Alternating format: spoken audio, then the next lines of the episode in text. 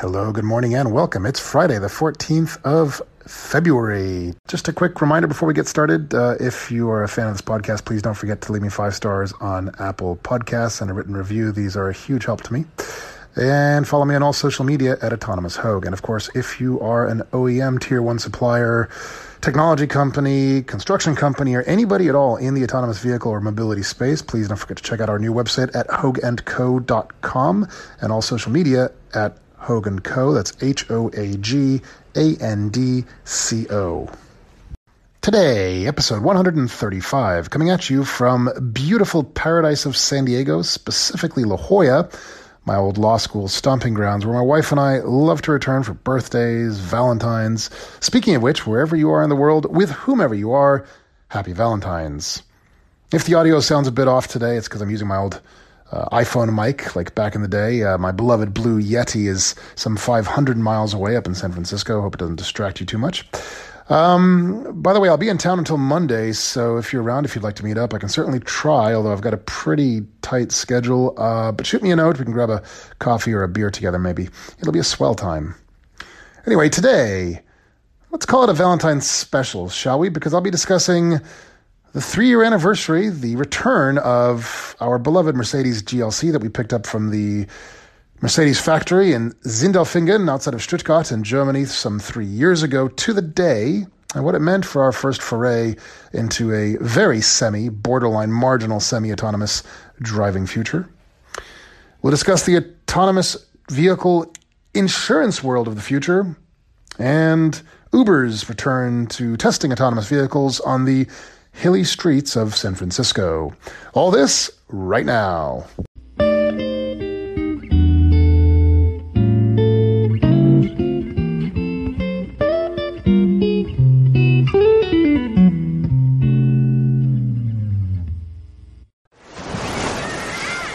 Hear that?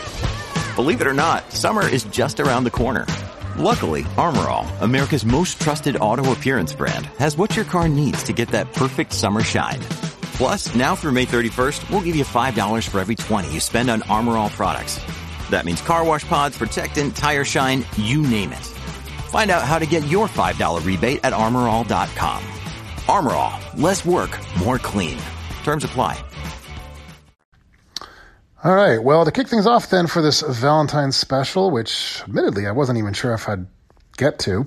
Um, yeah, so it's a pretty interesting day today, this, because it's the three year anniversary, yeah, to the day that my wife and I picked up our 2017 Mercedes GLC 300 from the Mercedes factory in Sindelfingen, just outside of Stuttgart in Germany which, by the way, without getting into too much detail, is an absolutely astounding experience. The Euro delivery, unique to Mercedes, I believe, insofar as, yeah, it works even with a leased vehicle and does chop off something like 7% the price of the car, more or less, anyway.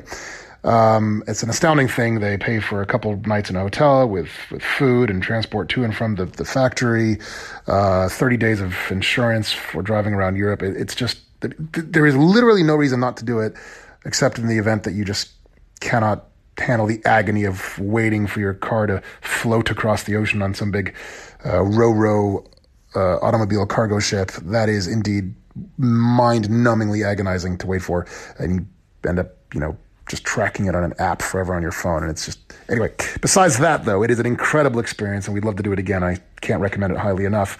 Um, but yeah, what was amazing about this, and the reason why we picked that car and it was three years ago, so you're right. We could have just as soon gotten Tesla, um, but for several reasons we did not. Uh, not least of which we didn't have a charger at, at our apartment we were renting, and it just wouldn't have made sense at the time.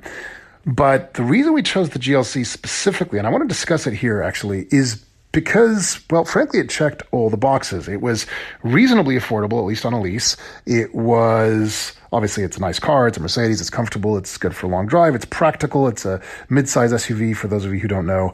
Um, but crucially, and why it mattered so much to me was, well, it was the the most accessible vehicle we could get with at least some semblance of borderline semi autonomous vehicle tech. Now, I say semi autonomous, I mean that in the strongest sense of the word semi. It was marginal at best. I mean, basically, very good lane keep assist.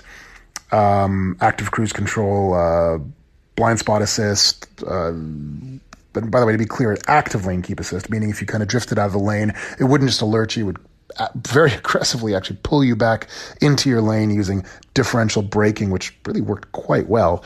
Um, and to be clear, the the lane keep, I mean the uh, yeah the lane keep assist really function as active steering of sorts. I mean, put it this way: in stop and go traffic, it really was a fully hands off experience. In fact, below 20 miles per hour, um, you it never even alerted you to touch the wheel at all.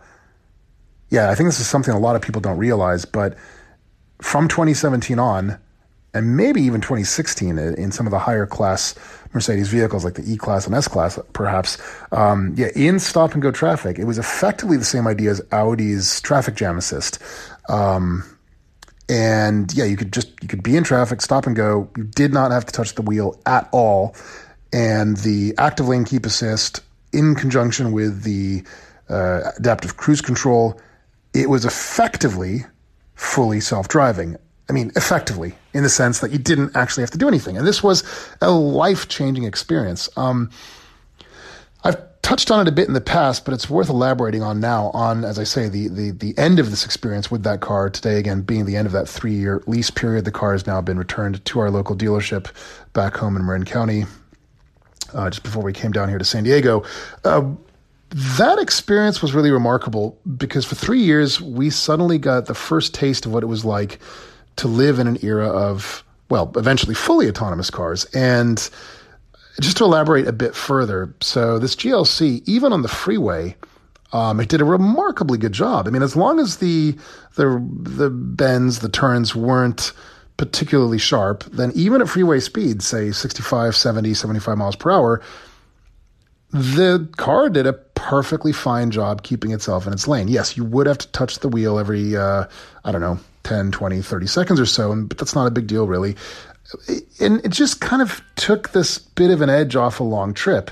And it certainly, whenever there was traffic, was an absolute life changer. In fact, it was such a life changer that it had that really bizarre paradox, which I've likened to the paradox of adding lanes to a freeway. That, of course, study after study after study, uh, both academically and, of course, actual data in the real world have demonstrated with no variability whatsoever that if you add lanes to freeways, then you just inevitably end up adding traffic and traffic comes back more and worse as time goes on because uh, more people drive when they might have otherwise not driven right? So traffic density reaches a peak beyond which people stop trying to drive that certain stretch of road certain times a day. But if you add more lanes, well, then people say, oh, well, now I can drive more. And so they do.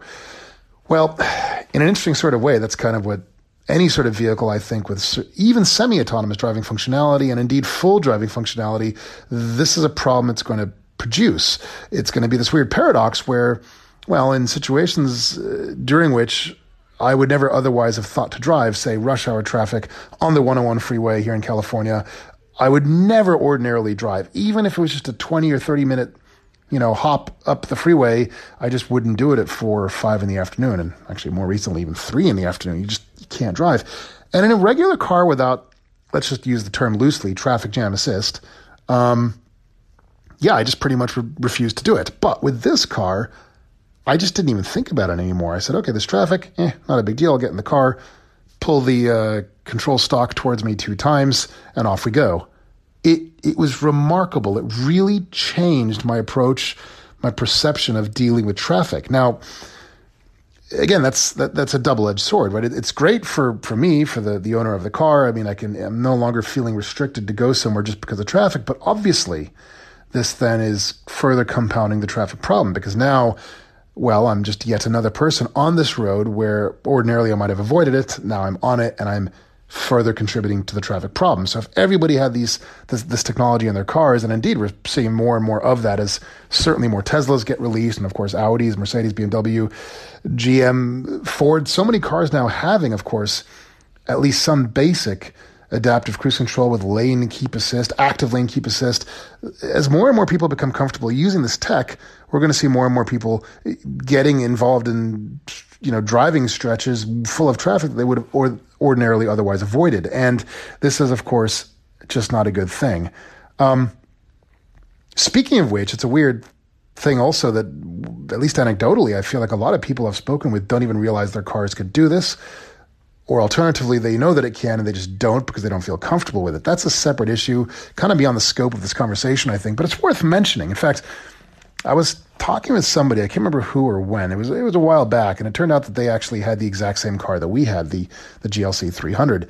Um, and it turns out that they had this experience. They were driving along on the freeway, and they're like, "Oh my goodness, the car is suddenly driving itself." I had no idea it could do that, and of course, I immediately said, "Now hold on, it's not driving itself truly, but yes, it's got a really good active lane keep assist and blah blah blah. You got to keep your eyes on the road and." be really attentive and optimally your hands on the wheel too, honestly. Um, but but it was interesting because they didn't even know it could do that. So putting aside for a moment even whether the dealership adequately trains people to buy the cars, I think there's something to be said about the cars themselves being well designed to the extent that people, first of all, don't feel intimidated at the technology. Second of all, that is easy to learn, totally trivial to learn. And of course, third of all, that the car does a reasonably competent job that you actually want to use it which of course leads to a discussion on Tesla and where we're headed next. And really to wrap up this kind of uh, three year Valentine's anniversary kind of special ish sort of episode segment, um, that's what we're looking at next. Finally, it is time for my wife and for me to move past, uh, well, to move into the future, really, as it were. I mean, we are, after all, kicking off the 20s, as I said, the screaming 20s in the season. Uh, finale of last season. Um, it is time to move to the electric era and to say goodbye to internal combustion engine cars, at least insofar as a daily driver. Yes, I'll always love my sports cars. I love my Shelby Mustangs. I love my 1973 Carrera RS Porsches. Never mind the fact that tragically I can't fit in one. But um, as far as a daily driver goes, it is time to move away. And with respect to semi autonomy and indeed full autonomy or eventual full autonomy, Tesla is by far and away in the lead, at least as far as consumer products go. So we are very much looking forward indeed to placing our order uh, for a Tesla Model Y. It's what we've been waiting for, and uh, really can't wait for that. Uh, speaking of which, by the way, uh, do keep your eyes and ears open. I'll be releasing a review of Tesla's hardware version 3 upgrade. I should be getting my hands on a test vehicle for that in the next several weeks, so I'm very excited about that. But uh, Anyway, yes. Yeah, so so that's our my little anecdote on our experience with that GLC. It really was a great experience. Um, uh, and you know, I got to say, yeah. So uh, obviously, if you're if you're keen to get into a semi-autonomous vehicle, of course, Tesla is the way to go. But if for some reason you're not a fan of Tesla, or if you don't like, or just don't want, or can't yet get an electric car, um, yeah, look, there's plenty of other options now that offer semi-autonomous capability. Now that we're into 2020, many of the lower-priced vehicle offerings from other manufacturers do offer such capability. I really can't recommend them strongly enough. I would never again have a car that didn't have at least some uh, semi-autonomous functionality, crucially adaptive radar cruise control, and of course active lane keep assist or steering assist, whatever it is you want to call it. Um, other cars that come to mind, of course, are Volvo, the XC90, the XC60. These have really great systems. I recently had the chance to try an XC60 when I was in uh, Munich a few months ago. You may have heard my brief mention of that. Audi has a fantastic system now, which I think I discussed briefly as well, where the vehicle actually, uh, the active cruise control is actually linked to the satellite navigation. So the car actually proactively speeds up and slows down based on upcoming turns, even including traffic circles. It works really well. Right, well, enough about that. Let's move on to the insurance industry. This episode is brought to you by La Quinta by Wyndham. Your work can take you all over the place, like Texas. You've never been, but it's going to be great because you're staying at La Quinta by Wyndham. Their free bright side breakfast will give you energy for the day ahead. And after, you can unwind using their free high speed Wi Fi. Tonight, La Quinta. Tomorrow, you shine. Book your stay today at lq.com. So, the insurance industry is a thing we've talked about a few times in the past, but admittedly not in a lot of detail. And frankly, it's something I'd like to uh, revisit a bit now. Um, I was having a chat just a couple days ago with one of my founding partners, Martin Adler. You've heard him in previous episodes, most recently the season premiere that we did that just a couple weeks ago, along with our other founding partner, Felix Dochmeyer. Um, so Martin and I were talking about the insurance industry, and we were trying to really kind of wrap our heads around what's going to happen. Um, and frankly, as I begin this segment now, I'm realizing we actually need to do a full episode, I think, just on this topic because it's a really big deal. Now, in the past, I've been a bit cavalier about the notion that the ins- insurance industry is in fact not going anywhere.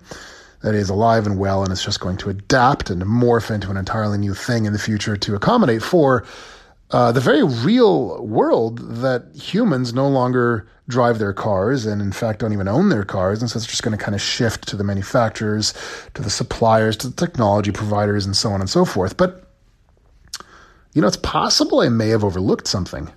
I don't know. And this is what martin and i were discussing which is something along the lines of well okay just take a look at what tesla are doing with tesla insurance or what Apple started to do a few years ago with iPhone insurance. And you probably see where I'm going with this, right?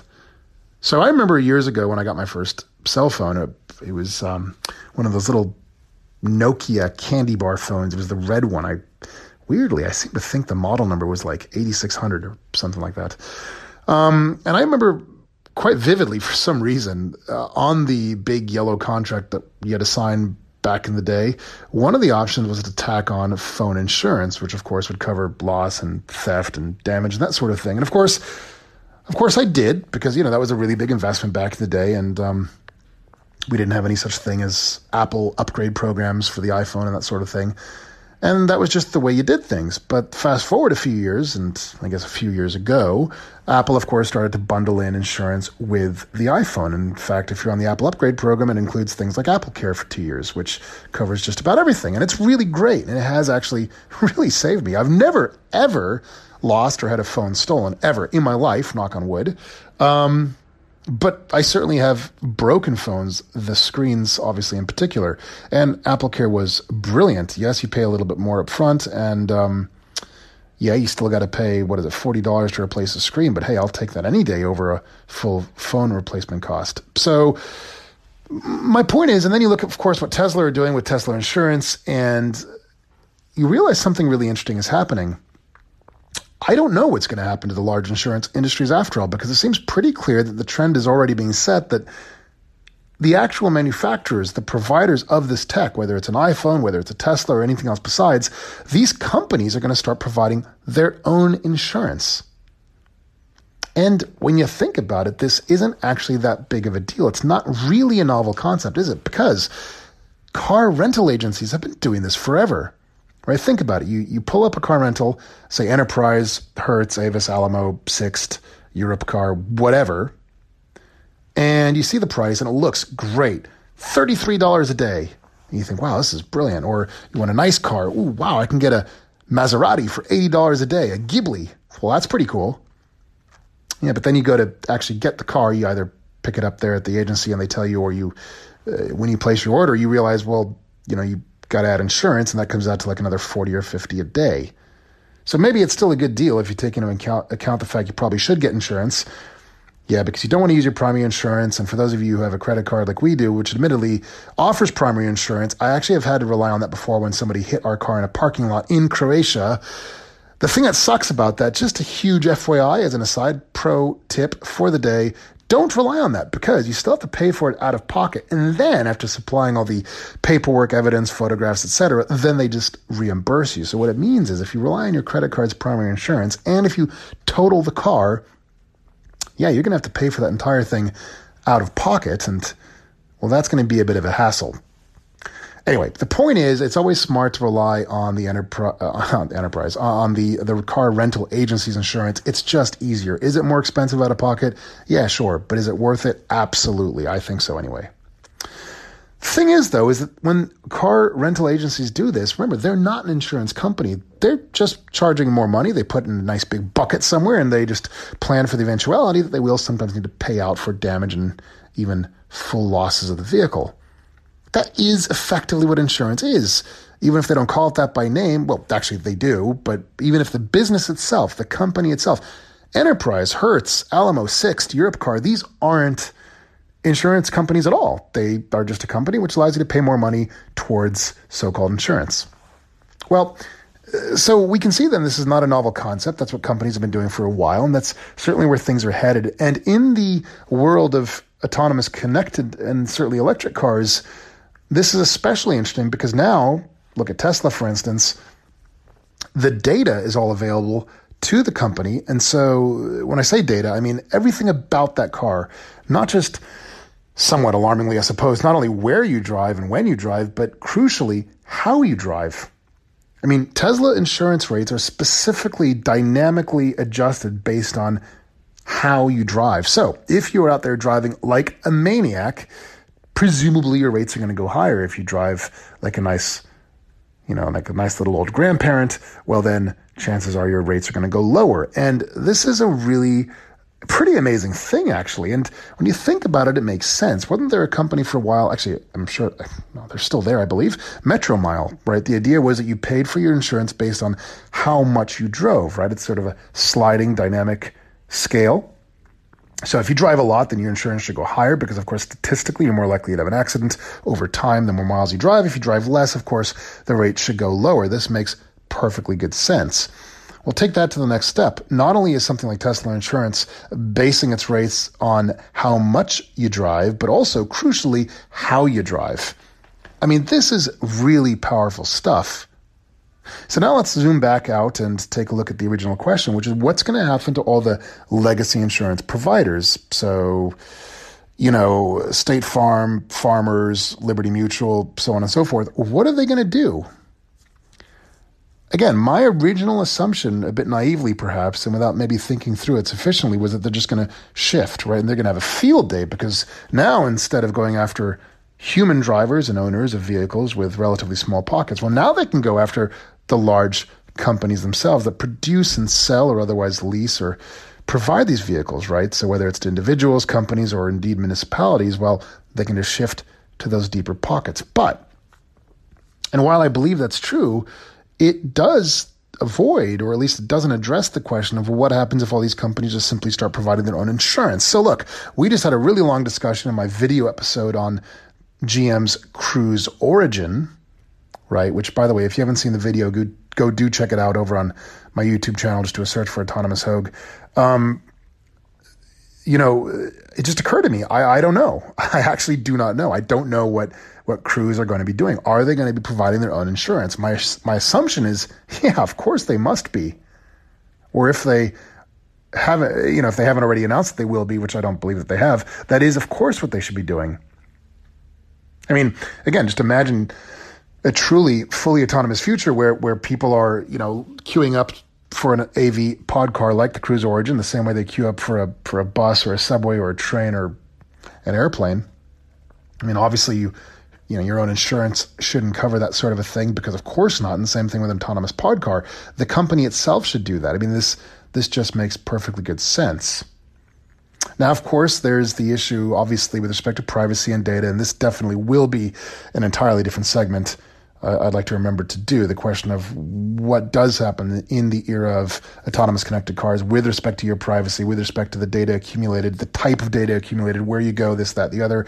Obviously, there's this notion that, well, nobody cares about privacy with respect to an airport from well, airport to airport, and perhaps not with a bus stop. But what happens when these things are taking you right to your own doorstep? So there's a lot of questions to discuss there, what it means insofar as how that data is used, and obviously how it relates to insurance generally. But I'm not going to go off on a tangent there for now. Let's move on and discuss what's happening with Uber. Another day is here, and you're ready for it. What to wear? Check. Breakfast, lunch, and dinner? Check. Planning for what's next and how to save for it? That's where Bank of America can help. For your financial to dos, Bank of America has experts ready to help get you closer to your goals. Get started at one of our local financial centers or 24 7 in our mobile banking app. Find a location near you at bankofamerica.com slash talk to us. What would you like the power to do? Mobile banking requires downloading the app and is only available for select devices. Message and data rates may apply. Bank of America and a member FDIC. All right, well, to close things out today, just a short segment on Uber. Uber, of course, has just been granted a permit to begin testing once again autonomous vehicles on the hilly streets of San Francisco. Uh, this is a pretty big deal. I mean, if you remember, gosh, going all the way back to, I want to say within a month of launching this podcast, uh, two years ago, back in 2018, uh, you know, Uber had that tragic accident in uh, Arizona when it struck and killed a pedestrian, and um, shortly thereafter they ended up really pulling out of all AV testing. Of course, they also had a few rather unpleasant experiences when they were testing in San Francisco. For example, several notorious instances of running red lights, the drivers behind the wheel not taking over in time, I suppose. Um, but in any event, they did pull out. They haven't done any testing at all. They've just been ongoing with their research and development. If I'm not mistaken, at their uh, Uber ATG, that's a advanced technology group out in Pittsburgh, Pennsylvania. And well, it looks like they've finally got this permit. They are set to begin testing once again on San Francisco streets. Um, there's not much to report on this yet, but the reason I mention it is because it is a big deal, actually. Um, it's a bit weird that they've been off the streets for so long. The idea was they wanted to make sure that they had the proper safety protocols in place, and I guess now they've been approved to do so. This is important, obviously, for Uber because Cruise, of course, have been doing this for quite a long time. We've seen Zoox testing around, we've seen Pony.ai. In fact, I just shared a photo or video rather of a Pony AI car. The first I've actually seen uh, on my Instagram page, Autonomous Ho. You can go check it out. Um, so, so the fact that Uber has been curiously, conspicuously missing from this group of other uh, competitors is a bit weird, but they will be testing again. I'm not sure even what kind of vehicles will be using. Previously, if you remember, they'd been using Volvo XC90s. Apparently, those were relatively easy to kit out and get going. Um, so I just don't know. Uh, but but look, I'm really curious how this is going to go. What we do know is that they're not going to be carrying any passengers.